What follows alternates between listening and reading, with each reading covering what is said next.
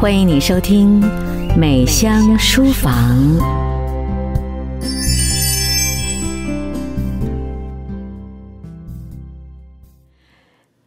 好久以前，《甄嬛传》吸引了所有华人的眼球，创下了非常高的收视率。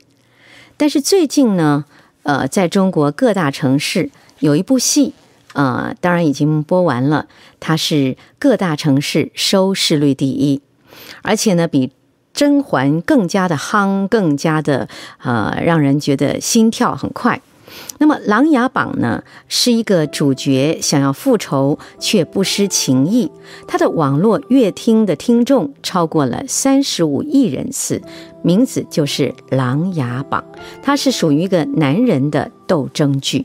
有兴趣你可以上 YouTube 看不看？呃，看一看这部戏，因为我自己非常非常的喜欢。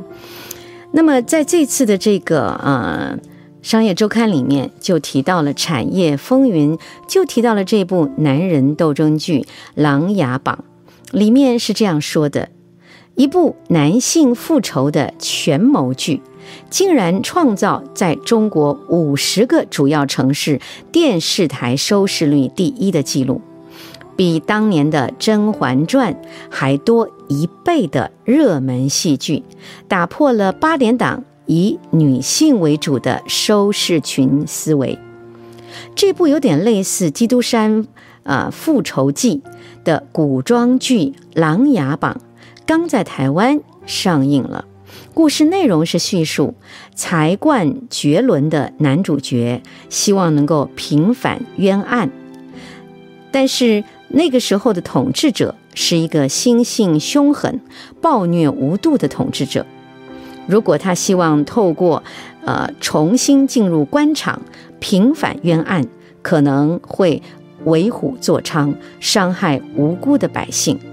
于是男主角呢，就选择了另外一种道路，择良者而从之，辅佐贤能的人，通过朝堂的斗争登上王位，然后为冤案平反，一雪前耻。这部斗争剧为什么能够引起三十五亿人次共鸣？它跟宫斗剧《甄嬛传》有什么不同吗？中国著名的文化评论者，也是上海戏剧节目固定主持人李新文观察后说：这部戏虽然讲的是男性冤案复仇，但是其中三分之一是宫斗，更多的是朝斗、朝廷的斗争。若《甄嬛传》的宫斗反映职场上的你争我夺，呃，搏上位的白领小社会，那么朝斗就更深一层的体现出大社会的角力关系，斗的格局更大，但也带出了一个很有意思的议题：当斗争影响的范围变广，随时都有可能伤到无辜的人，斗争到底有没有底线呢？赢是不是决策者唯一的考量点吗？在故事里面，男主角拥有预言未来的谋略能力，成为竞夺王位的太子跟其他的嫡子拉拢的对象，但他不选择权力当道者，转而帮助最不受皇帝喜欢的晋王。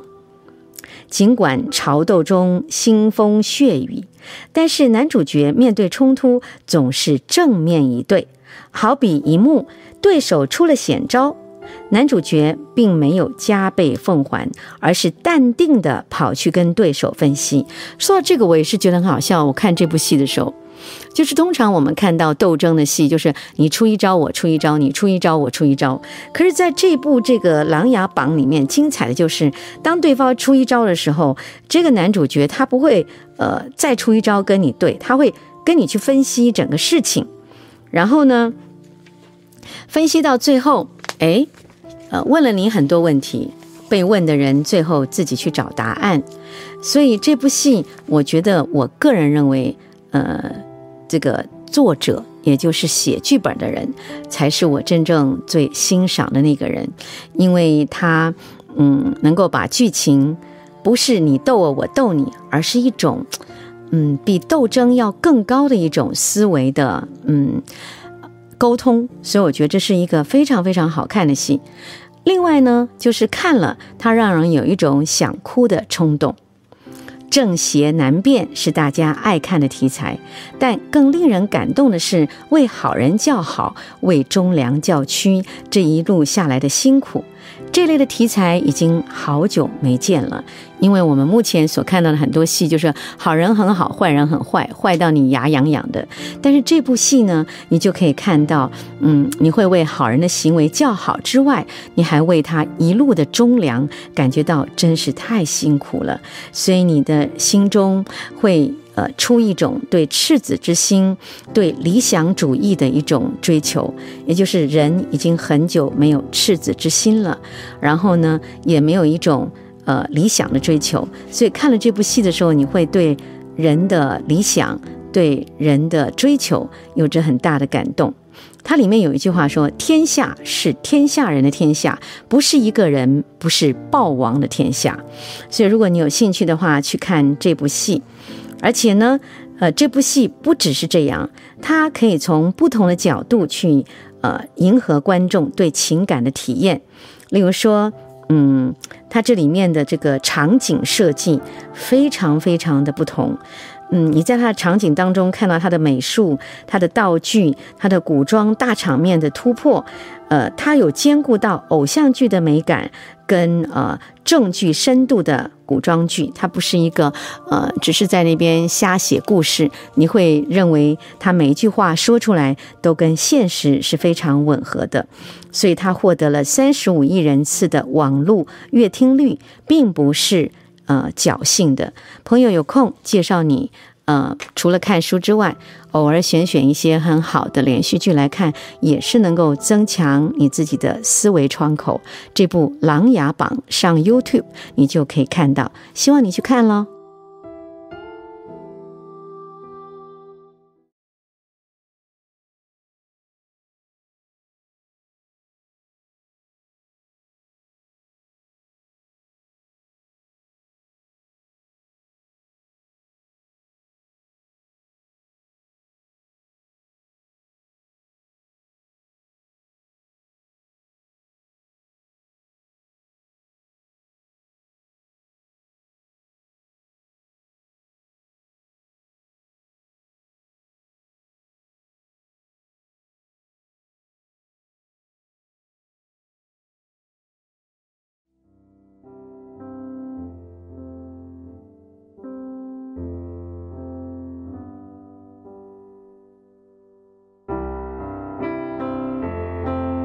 您现在正在收听的是新加坡的美香秀，伊娃秀。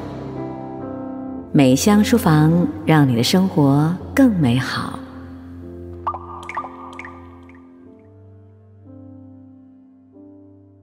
这里有一个说法：老花眼发生的年龄降低到四十岁，上班族也会得老花眼吗？这是一位啊、眼科医生，也是眼科主任张正中所写的。他说：“有人问呐、啊，有近视眼就不会有老花眼？”他说：“错，每个人迟早都会有老花眼，只不过低度数近视的人发生老花眼的时间会比一般人晚一点。”哎，我这个我同意。就是如果呃你基本上。嗯，近视眼不会很糟糕的话，你发生的时间会晚一点。低度数近视指的是近视两百到三百以内，因为眼睛本身会变得有如凹透镜，再加上老花眼的凸透镜，会产生光学上的折中，因此大约可以比一般人晚五到十年左右才会出现老花眼的症状。这是呃提到的一个方式。再来呢，如何缓解老花眼的症状？没有人喜欢年纪轻轻就戴着老花眼镜。若刚开始有老花眼症状的时候，阅读时要留意光线的明亮，可以善用室内照明或台灯。当光线够明亮，人的瞳孔会缩小，产生针孔效应，让眼睛近距离看得比较不吃力。反之，如果处在昏暗光线，那么老花眼的症状就会比较明显。例如说，你常使用电脑的工作者，可改用较大荧幕，或直接把字的级数放大，或者将荧幕移得远一点，让原本是近距离的视距转为远中视距。这些小技巧可以帮助自己看得清楚。此外，也建议缩短近距离用眼的时间，让眼睛多休息，可以减轻这个眼睛的疲劳，让老花眼的症状比较不明显。延缓戴老花眼镜的时间。发生了老花眼，有积极的治疗方法吗？单纯老花眼最简单的矫正方式就是佩戴具有放大效果的老花眼镜，同时合并近视或远视的时候，就该考虑多焦的镜框眼镜或隐形眼镜。那若是选用镜框式眼镜，建议挑选大镜片的款式，不要小的。那么这样子比较容易适应，也不会出现头晕不适应的现象。如果你年近四十，仍有角膜屈光雷射治疗的需求，近视度数在五百到一千，通过角膜和水晶体及视网膜严谨评估之后，做近视雷射手术时，可以依照需求做不同的规划。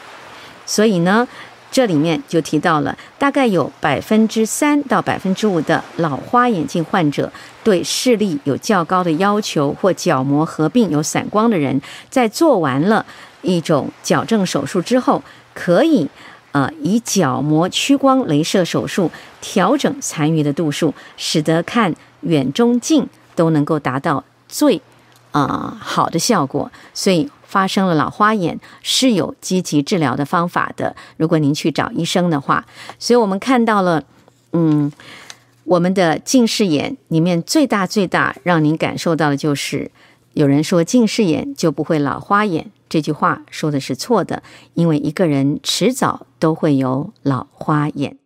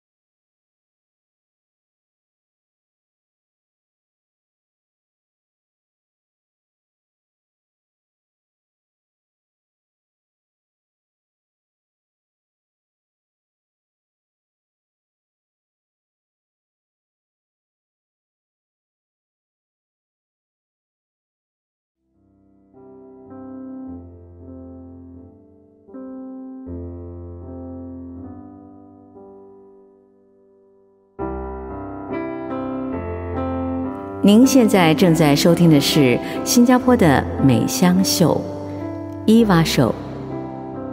美香书房，让你的生活更美好。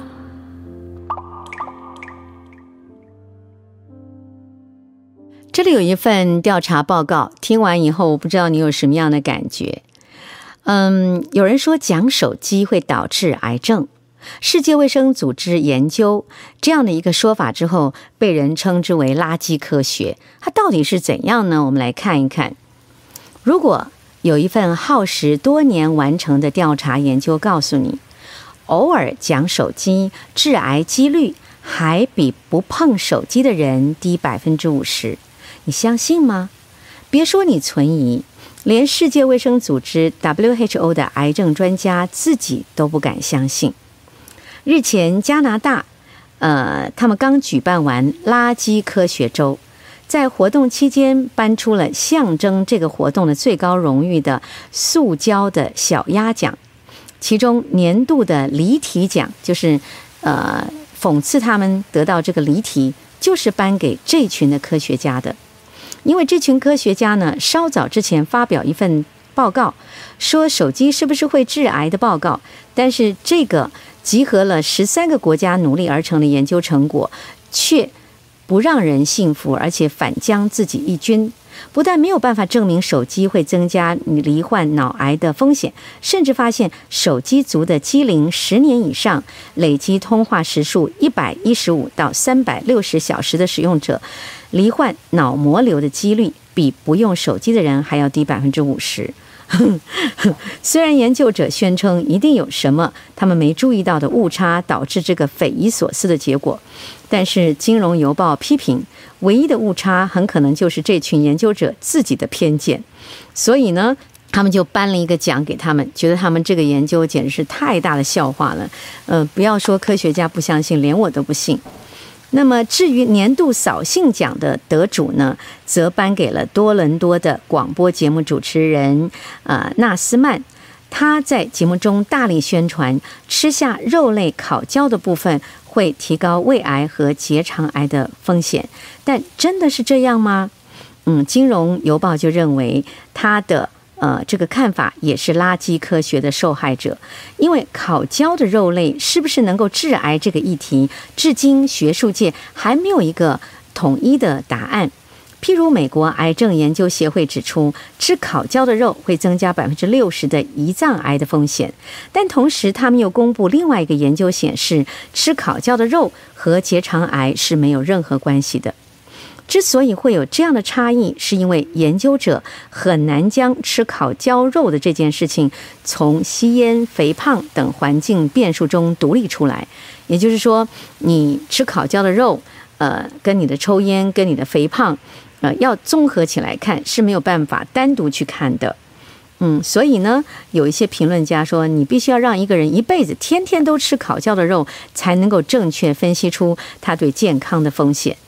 诺贝尔物理奖得主费曼有句名言：“我可以活在疑问和一无所知的里面，比起给我错误的答案，不知道谁比较有趣。”也就是说，如果我活在呃，我活在一个充满疑问，而且我什么都不懂的里面，跟你给我一个错误的答案，哪一个比较有趣呢？所以，这样的一个垃圾科学就提供给你做一个参考。我相信以上所讲的，不见得你都会相信。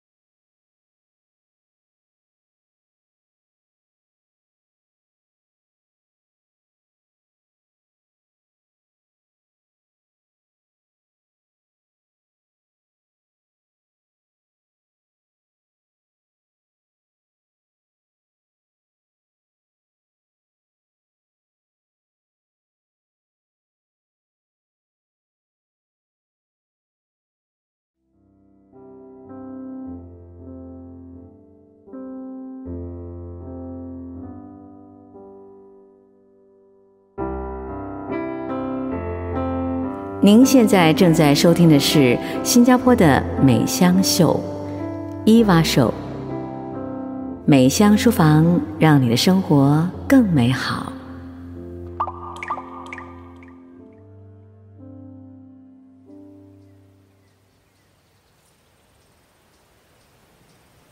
在最后一段的美香书房，我们跟你谈一谈，嗯，有一些国家的新的。做生意的方法，或者是一些小点子，呃，有人说今天的小点子，明天的大生意。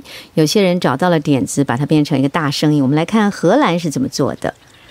造访人山人海的风景名胜，在一厕难求的情况下，你是否愿意花点小钱，享受五星级的解放空间？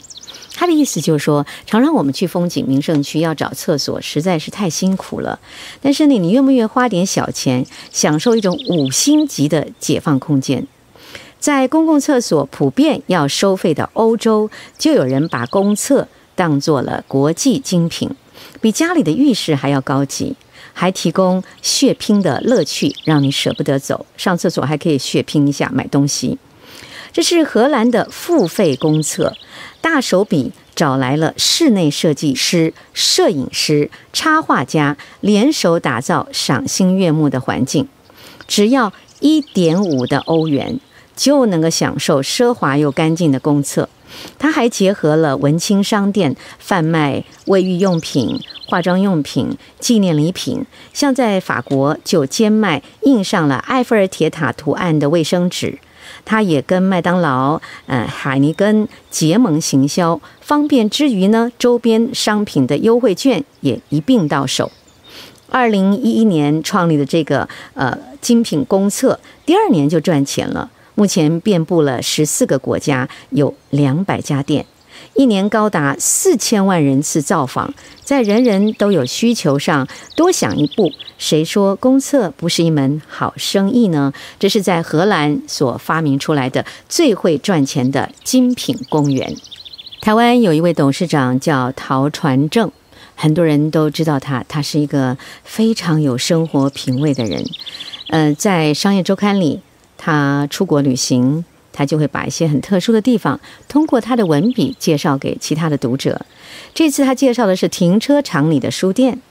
他说，这两个月都在大陆巡演舞台剧，都是周末才演出，有很多时间可以顺便观光。在南京几乎把所有的景点都跑完了，最后上网查，查到南京有一个号称中国最美的书店。而且是在一个运动场的地下停车场里面，所以陶爸决定前往一探。因为我一直觉得台湾的书店才是全世界最有名的。搭计程车，连司机都不晓得在哪儿，下车问路人，知道要走到哪里去的。哇！真的是找了很久很久，而且它入口低调的不得了。从窄门进去后，左转一条往下的斜坡，往内走就是书店大厅。坡道中间还有双黄线，显然原来是一个很大的地下停车场。书店内灯光柔和，面积非常大，有不少读者在那里静静的看书。阅读区的桌椅非常的舒适。屋顶上垂下来的灯光也刚好可以让人很舒服的阅读，而且旁边还有可以供新书发表或演讲的地方，给听众准备呃很舒适的沙发椅，坐在那里可以听演讲。入口处一张中英文的公告，居然欢迎大家照相，所以不少像我一样拿着相机到处照，居然还有人拿着手机一面翻书中的资料，好像也没有人管。我逛了好久，虽然只买了一些文具和纪念品，但是真的觉得大陆能有这样的书店，也是一件值得他们骄傲的事情。临出门的时候，发现墙上有一个大十字架，据说这家先锋书店的创办人是个基督徒，显然他把阅读也当成了一种信仰。这是陶爸介绍的停车场里的书店，不知道您去南京的时候去过吗？它号称是中国最美的书店。我是美香，也是一把，跟您进行的节目是美香书房。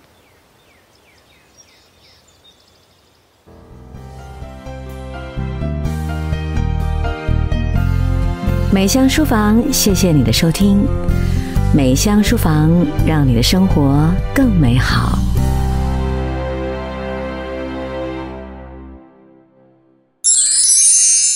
丽丽呼声，让您的生活更美好。一个让孩子爱上学华文的节目，一个让家长知道怎样帮助孩子学习华文的节目，一个陪孩子一起复习功课的节目。请立即订购三二五伊娃妈妈学习频道，并拨电幺六三零询问详情。